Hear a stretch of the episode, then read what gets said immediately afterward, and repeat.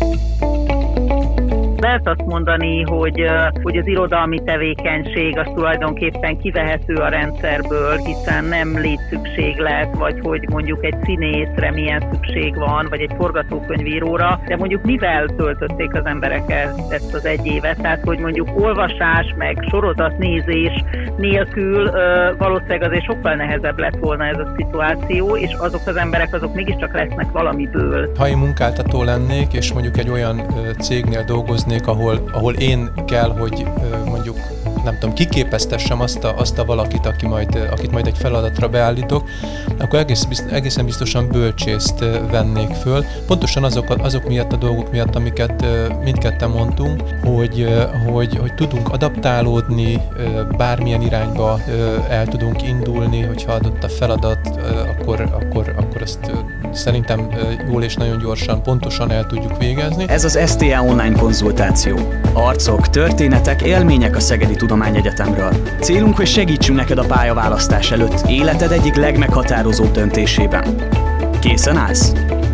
A házigazda Varga Gergő. Szia, jó, hogy ide találtál, én Varga Gergő vagyok, ez pedig egy kis segítség a Szegedi Tudományegyetem Bölcsészet és Társadalomtudományi Karához. Kiderül például, hogy mire jó manapság a neolatin és a görög, hogy kisegített át téged a vírushelyzet okozta válságon, még ha nem is tudtál róla, vagy nem is gondoltál rá. És az is kiderül, hogy mennyi területen hasznosíthatod, ha egy kreatív, adaptív személyiség vagy. Erről beszélgetünk ma dr. Nagy Illés János tanszékvezető egyetemi docenssel és dr. Szilágyi Zsófia egyetemi tanárral. Szóval szerintem összességében talán az emberekben általánosságban az él a bölcsészekkel kapcsolatban, hogy ők olyan emberek, akik a könyvet bújják, magukba fordulók, mondjuk állónap a könyvtárban vannak. Tehát, hogyha ebből indulunk ki, egy első kérdésként, hogy milyen emberek a bölcsészek, kiből lesz bölcsész, akkor ez alapján mit mondhatunk el? Teljesen mindegy, hogy milyen sorrendben indulunk, akár János, akár Zsófi kezdheti ahogy ti szeretnétek. Zsófi, kezded? Kezdhetem én, bár ugye te foglalkozol a régebbi korokkal, tehát te még inkább föl tudod vázolni, hogy milyen egy igazi bölcsész, mert az igazi bölcsész az klasszika filológus, ezt ma János elmondja. De hát én azt gondolom, hogy nagyon sokat változik a világ ebből a szempontból is. Persze az nem baj, hogyha valaki szeret olvasni és úgy jön bölcsésznek, de talán az is számít, hogy mondjuk kritikus szemlélettel nézi a világot, a világ működése érdekli, a tanulás maga, tehát az, hogy új dolgokat megtanuljon, azt foglalkoztatja, mert általában a bölcsészek olyan emberek szerintem, akik nagyon sok mindenhez tudnak adaptálódni, mert valahogy a gondolkodás áll az egész tevékenységük középpontjában, és talán az is fontos, hogy lehet, hogy aki bölcsészkarra jön, az nincs annyira készen még olyan szempontból, hogy keresgél, hogy merre induljon el. Tehát, hogyha mondjuk valaki orvosira megy, akkor sokkal inkább beáll egy pályára. Bölcsészekből meg még nagyon sok minden lehet onnantól kezdve, hogy beteszik a lábukat a bölcsészkarra. Tehát János, akkor mit jelent ez, hogy ki a klasszikus bölcsész, aki klasszika filológia kapcsán itt mi került elő az előbb? Gondolat? Ezt azért hangsúlyozta így a Zsófi, mert, mert mi tényleg csak, persze ők is szövegekkel foglalkoznak, csak mi ö, ókori szövegekkel, tehát még azt sem mondhatjuk, hogy ö, meg mi neolatin szövegekkel is foglalkozunk, tehát kora újkoriakkal. Tehát még azt sem mondhatjuk, mint, ö, mint a, a, a magyar irodalmi tanszéken, hogy, hogy nem tudom, Mixátnak, vagy Móricnak, vagy ennek, vagy annak a szerzőnek mégiscsak van valami köze a, a mai magyar, magyar modern valósághoz, úgyhogy Úgyhogy mi nekünk mindig védeni, vagy védelmezni kell a, a hadállásainkat, tehát egy kicsit most, most tőlünk, tőlünk kicsit sokat kérdezik mostanában, hogy, hogy mire jó ez az egész. És például ez is, tehát a klasszika filológia önmagán túl, tehát hogyha az ember görögöt vagy latin tanul, önmagán túl arra jó, amit, amire Zsófi hívta fel az előbb a figyelmet, hogy hogy megtanul az ember olyan skilleket, amelyek, amelyek más területen is alkalmazhatóak. Persze ezeket a skilleket lehet, hogy másutt is meg lehet tanulni, én azzal nem foglalkozom, hogy hol mindenütt, de tavaly a Facebook kampányunkhoz csináltam egy ilyen részt, hogy, hogy kértem anyagokat volt latin szakosainktól, most csak így mondom az egyszerűség kedvéért, és hát kiderült, hogy, hogy hogy minde, mindegyik érvényesült a valamilyen pályán, tehát nem föltétlenül klasszikafilológusként vagy latintanárként, hanem például gazdasági újságíró lett, vagy, vagy nem tudom, tánctanár most, iskolaigazgató, de csupa olyan dolgokkal foglalkoznak, amely, amelyeknél valahogy szerepe volt annak, hogy, hogy nálunk mit tanultak meg.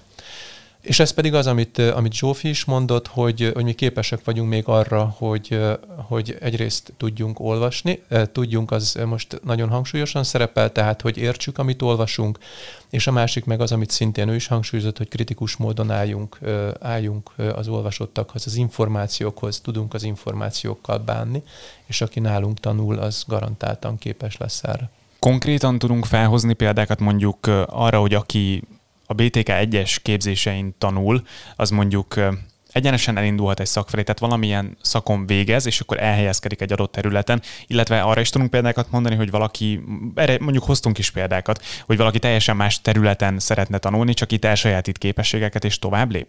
Tehát így mind a kettőre tudnánk esetleg akár ilyen személyes tapasztalatból példát mondani? Zsófi Persze, kezdte. tehát azért ne, ne essünk át a ló túlsó oldalára, hogy mi csak mindenféle tőlünk távoli területre szeretnénk képezni embereket, hiszen az alaptevékenységünk az mégis egyfelől az, hogy tanárokat képzünk, ugye különböző tanárakat, magyar, angol, francia, történelem, latin tanárt, tehát ez az egyik fontos feladat, ugye az osztatlan tanárszakosok képzése, ami hát szerintem szintén egy rendkívül fontos és nagy odafigyeléssel végzendő munka, hogy legalábbis én azt gondolom, hogy ők is minél kreatívabban tudjanak majd hozzáállni a saját tevékenységükhöz, bármit is gondol erről a világ, tehát a tanári munka az igenis, hogy egy nagyon fontos és kreatív tevékenység. A másik fontos feladata a bölcsészkarnak azért, hogy tudósokat képezzen, hiszen bár ez azért nem mondjuk, hogy egy nagyon népes csapat, de hát van egy ilyen felfutás is, doktoriskolába lehet menni, majd onnan azért a tudósi utánpótlásra is.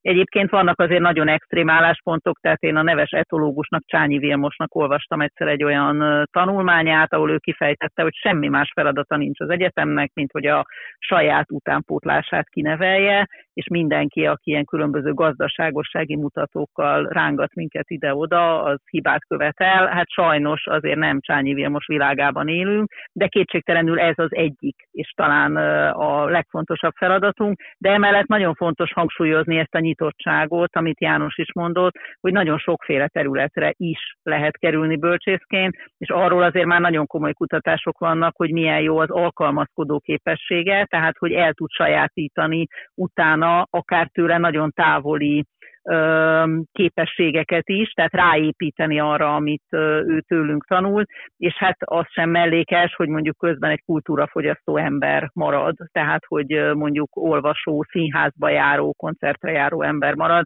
hiszen ezt az igényt felébresztette benne a bölcsészkar. És megütötte a fülem, amit mondtál, hogy azon kezdtem el gondolkozni, hogy mit nyer egy munkáltató, hogyha bölcsészt kezd el alkalmazni. Tehát milyen előnyei vannak, milyen jó képességek képességei, miben erősebb mondjuk egy bölcsész, mint egy bármilyen más területen tanuló? Hogyha ezt a kérdést fel lehet így tenni. Akkor most én mondok egy, egy példát, vagyis hát akkor azzal kezdeném, hogy ha én munkáltató lennék, és mondjuk egy olyan cégnél dolgoznék, ahol, ahol én kell, hogy mondjuk nem tudom, kiképeztessem azt a, azt a valakit, aki majd, akit majd egy feladatra beállítok, akkor egész, egészen biztosan bölcsészt vennék föl. Pontosan azok, azok miatt a dolgok miatt, amiket mindketten mondtunk, hogy, hogy, hogy tudunk adaptálódni, bármilyen irányba el tudunk indulni, hogyha adott a feladat, akkor, akkor, akkor azt szerintem jól és nagyon gyorsan, pontosan el tudjuk végezni. A konkrét példa, hogy, hogy lássuk, hogy mondjuk miről beszélek, az az, az hogy volt egy, egy, egy osztott képzésen végzett hallgatónk, a Noémi, aki, aki fölkerült Pestre, és ott, ott, ott hát újra kellett kezdeni az életét, ugye egy klasszika filológia B-ával és M-ával, meg egy némettel, és bekerült a, valamelyik folyirathoz, ahol, ahol éppen, a, éppen a gazdasági újságírásnál volt hely. Kérdezték tőle, hogy ilyet már csinálta, mondta nem, hát akkor tanuld meg. És a, a Noémi ebből él jelen pillanatban is. Tehát nyilván közgazdasági, nem tudom, vagy ismeretek is kellnek hozzá, de hát arra is képes volt, hogy ennek a világába szépen bedolgozza magát. Mert hogy értette, amiről, amiről beszél. Hát ugye például, hogy a szövegírási képesség az mennyire fontos, tehát hogy ezt, hogy mondjam, elég vicces módon is nekem a volt osztálytársaim szokták ezt mondani, hogy milyen hosszú mondatokat írok a leveleimben, és milyen sok betű van benne. Tehát, hogy azt gondoljuk, hogy folyamatosan szövegek világában élünk, de azért nem annyira egyszerű dolog ám a szövegírás, és ennek különböző szintjei lehetnek, tehát a reklám szövegírástól elkezdve az, hogy egy cégnél milyen módon adunk ki utasításokat, úgyhogy ezek a képességek is ott vannak természetesen, akár nagyon távoli területen is, úgyhogy ilyen példákat abszolút lehet sorolni, de persze mondom azért, hogy mondjam, ezt a kettőséget ne felejtsük el, hogy hát mi is azt nagyon szeretjük Jánossal szerintem, hogyha olyan órákat tudunk tartani, ahol tényleg a saját területünkbe bele tudunk mélyedni, és igazából az már, hogy ezt ők mire használják föl, az kicsit a mi terénumunkon kívül esik, csak próbáljuk őket követni, és tőlük a végzett hallgatóktól kapunk visszajelzéseket. Megfordítanám a kérdést, és talán ez nem annyira pozitív dolgokat hozza ki, de pontosan egyrészt az is a célja ennek a podcastnek, hogy a kételyeket egy kicsit eloszlassuk. Tehát mik azok a a negatív előítéletek, amik a, az emberekben élnek a bölcsészekkel szemben. Itt az előbb Zsófi említetted, hogy nagyon fontos az, hogy tanárokat képezzünk, akármi is az embereknek a, a véleménye erről. Tehát mi a, az emberek véleménye, ami mondjuk nem pontos, és ezeket a dolgokat egy kicsit helyre kellene tenni és pontosítani? Ugye mindannyiunknak van egy külső környezete, és én itt nem is az emberek véleményéről beszéltem, mert például láttam egy olyan kimutatást, főleg a mostani helyzetben, tehát még nem ejtettük ki a pandémia szót, tegyük meg, mert úgy is ki fogjuk ejteni.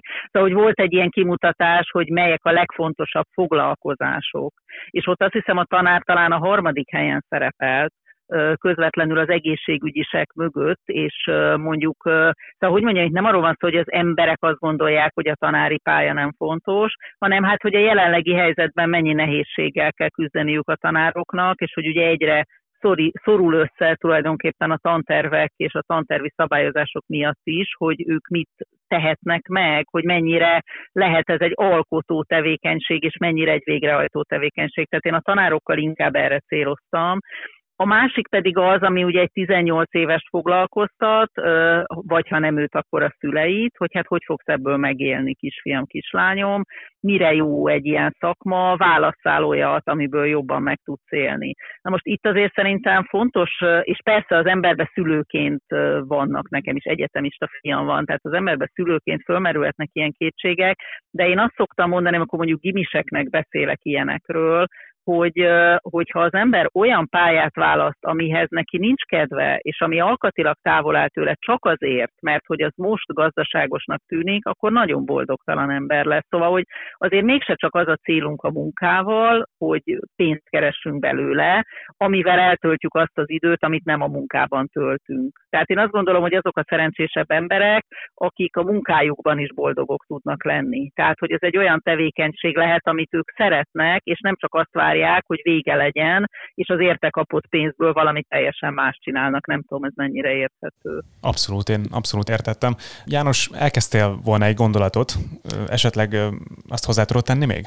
Annyit tudok hozzátenni, hogy, hogy, hogy ez tök furcsa, hogy, hogy, hogy végül is ugye nekünk mint már ilyen területen dolgozó kutatóknak vagy tanároknak, saját magunknak kell megindokolni azt, hogy, hogy hogy miért jó, az miért van létjogosultsága, hiszen az azért, hogy mondjuk én írok most egy cikket egy 16. századi költőnőről, azért nem kapok a boltban semmit, pénzt se kapok érte egyébként, mert ez hozzátartozik a mindennapi tevékenységemhez, de hogy ezek olyan dolgok, akár a filozófia, akár a, tehát nem tudom, tehát ilyen kis részterületeket mondok, filozófia, vagy, vagy, vagy ókori nyelvek, vagy, vagy irodalomtudomány, vagy ilyesmi, amiért az ember a boltban nem kap kenyeret.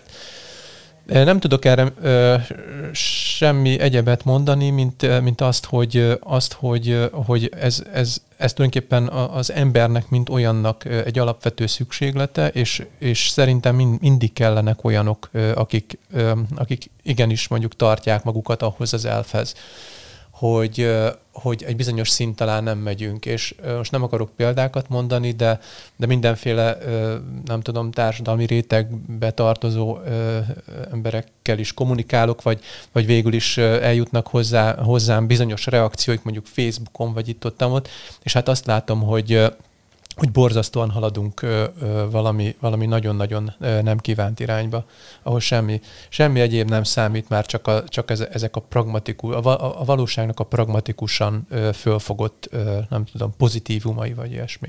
Ez, ezt, ezt, ezt valahogy meg kellene állítanunk. Azt gondolom, hogy, hogy ez az egész egy évünk, ugye pont most évfordulót is ülünk, tehát hogy ugye a pandémiás évfordulót, hogy, hogy nagyon sok mindent szerintem ilyen élesebb fénybe helyezett. És persze lehet azt mondani, hogy, hogy az irodalmi tevékenység az tulajdonképpen kivehető a rendszerből, hiszen nem létszükséglet, vagy hogy mondjuk egy színészre milyen szükség van, vagy egy forgatókönyvíróra, de mondjuk mivel töltötték az emberek ezt az egy évet, tehát hogy mondjuk olvasás, meg sorozatnézés nélkül valószínűleg azért sokkal nehezebb lett volna ez a szituáció, és azok az emberek azok mégiscsak lesznek valamiből, tehát valakik megírják, ha most nem mondjuk azt, hogy a klasszikus könyvolvasó kultúra, de az is nagyon sokakon segített.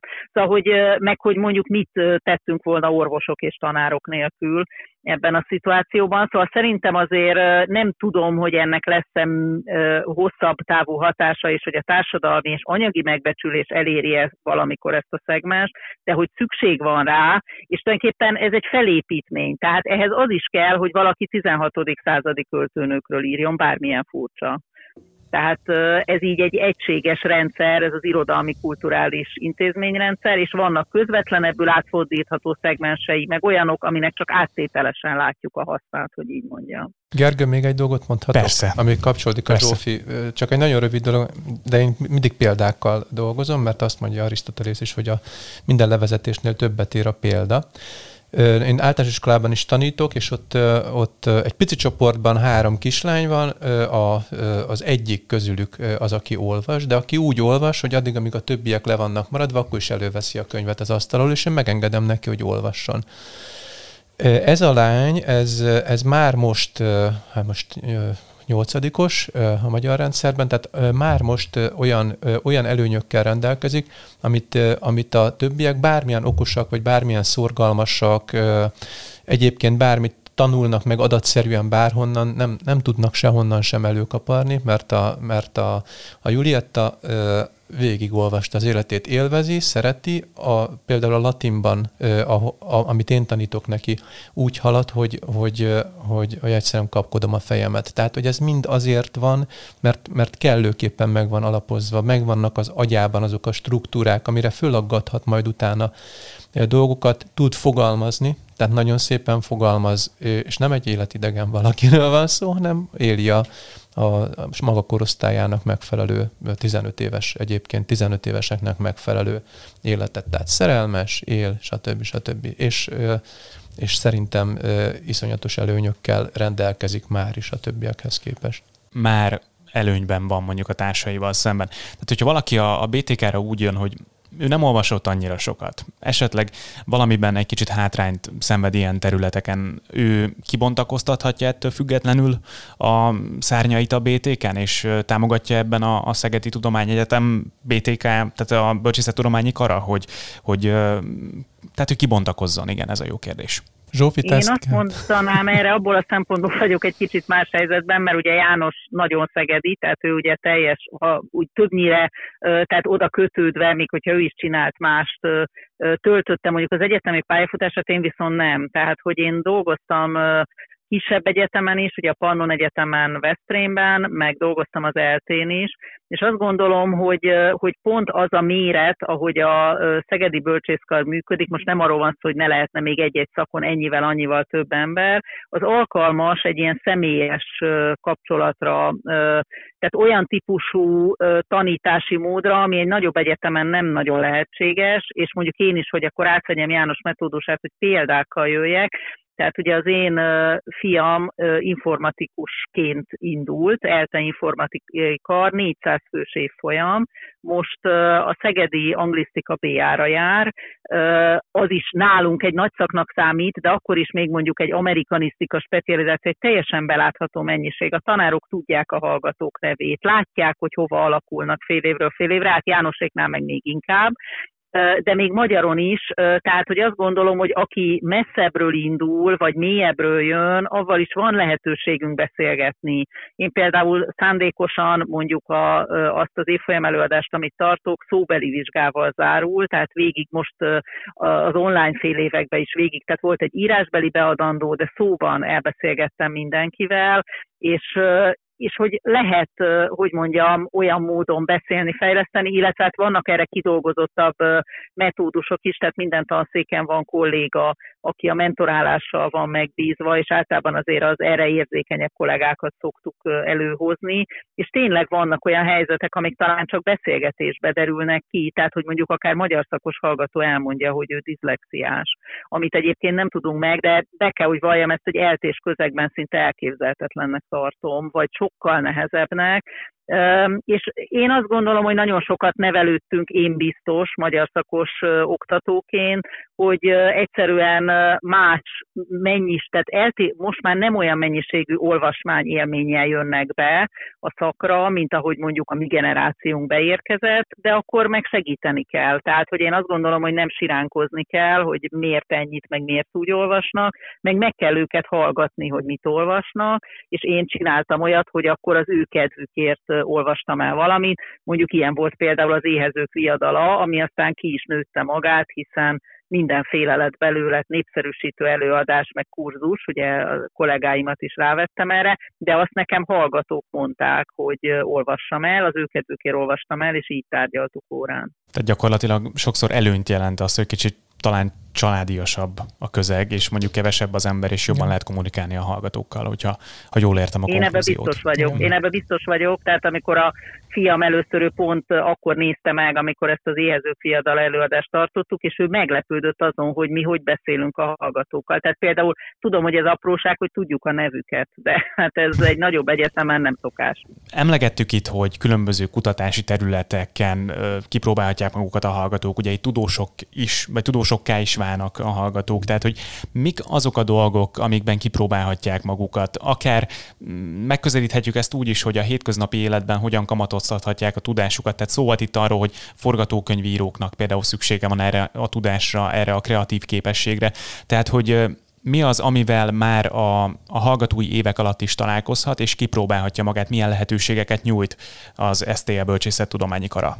Most Jánosnak átadnám Most én kezdjem, Igen. Bár nálad van ö, ehhez több, ö, több információ, mint hogy a, a saját ö, tevékenységedről, de, vagy tevékenységedből, de nálunk is azért van, tehát ö, mm, mi mindig csinálunk versenyeket a, a hallgatóknak, műfordító versenyt, ami, ami boldogabb időkben, amikor nincs pandémia, akkor természetesen egy, egy, egy kocsmában ér véget, és ott olvassuk föl. Sörök között lehet, sörök között, igen, jól mondom, tehát sörök között olvasunk, és értékelik egymásnak a fordítását, meg természetesen a, a a, az, az oktatók is értékelik. Tehát ez például egy ilyen dolog, amit, amire mi már rászoktatjuk őket, arra nincs mindig a szemináriumon lehetőség, hogy mindenki mondjuk egy műfordítást készítsen, de, de, de legalább évente egyszer-kétszer rá, nem is kell rászorítani, hanem, hanem rá, rá lehet embereket arra venni, hogy próbálja ki magát műfordítóként, mi, mik ennek, a,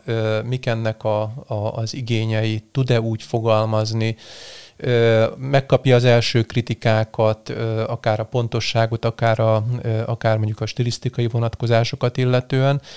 Ez, ez szerintem egy nagyon-nagyon fontos dolog lenne, mert, mert az emberek többség azért mégsem olvas 3000 valahány száz nyelvet, tehát hogy, hogy saját, az íróknak a saját nyelvén nem föltétlenül tudja élvezni a szövegeket, úgyhogy erre például mindig szükség lesz. De hát arra is oda megpróbálunk odafigyelni, hogy ha valaki mondjuk olyan irányba indulna tovább, hogy ha majd megint lesz újra turizmus, akkor mondjuk olyan területekre vihessen például idegenvezetőként csoportokat, ahol érvényesen tud megnyilvánulni például antik műemlékekkel kapcsolatban, Az az idegenvezető nyilván, aki megtanulja a könyvből, az is lehet nagyon jó, mert nagyon érdekelheti a téma, de mélységében például ilyen dolgokat egészen biztosan, hogy a mi hallgatóink jobban ismernek, vagy hozzájuk tudnak nyúlni például. Zsófi? Igen, én azt emelném ki, ez tulajdonképpen nagyon sok szakra érvényesíthető, hogy ugye a bölcsészkari oktatókra is jellemző az, hogy persze ők főállásban bölcsészkari oktatók, de van egy kapcsolatrendszerük, hiszen mondjuk mellette nem is tudom, színikritikusok, vagy folyóiratszerkesztők, vagy különböző díjak kuratóriumaiban vannak, és azért nagyon sok kollégára jellemző az, hogy már ezekbe a tevékenységekbe megpróbálja bevonni a hallgatókat. Tehát van egy színházi fesztivál, akkor kipróbálhatják magukat színikritikusként, különböző rendezvényeken, helyszíni tudósítóként, tehát a, mert most ez nagyon érdekes változás szerintem a mi fiatal korunkhoz képest, hogy amikor mi elvégeztük az egyetemen, akkor szerintem egyetemistaként az egyetemmel foglalkoztunk, majd az egyetem után kezdtünk töprengeni, hogy és most, de most nem ezt várják tőlük, hanem tulajdonképpen abban a pillanatban, hogy ott van a diplomájuk, már mintha gyakorlattal is kellene rendelkezniük, tehát hogy és mit tudnak csinálni a legtöbb helyzetben.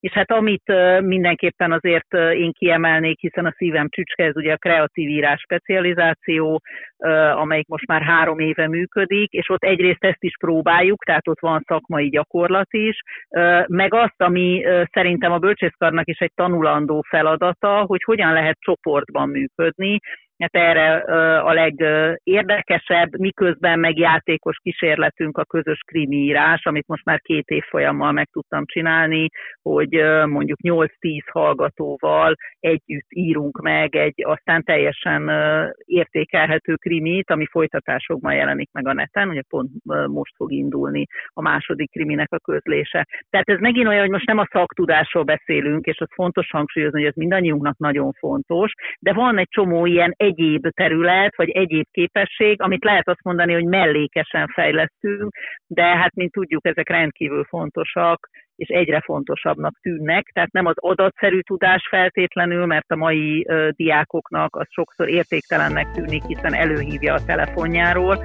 bár ez sem ennyire egyszerű, de az, hogy összefüggéseket látni és ö, képességeket ö, átadni, az viszont egy Google kereséssel nem oldható meg.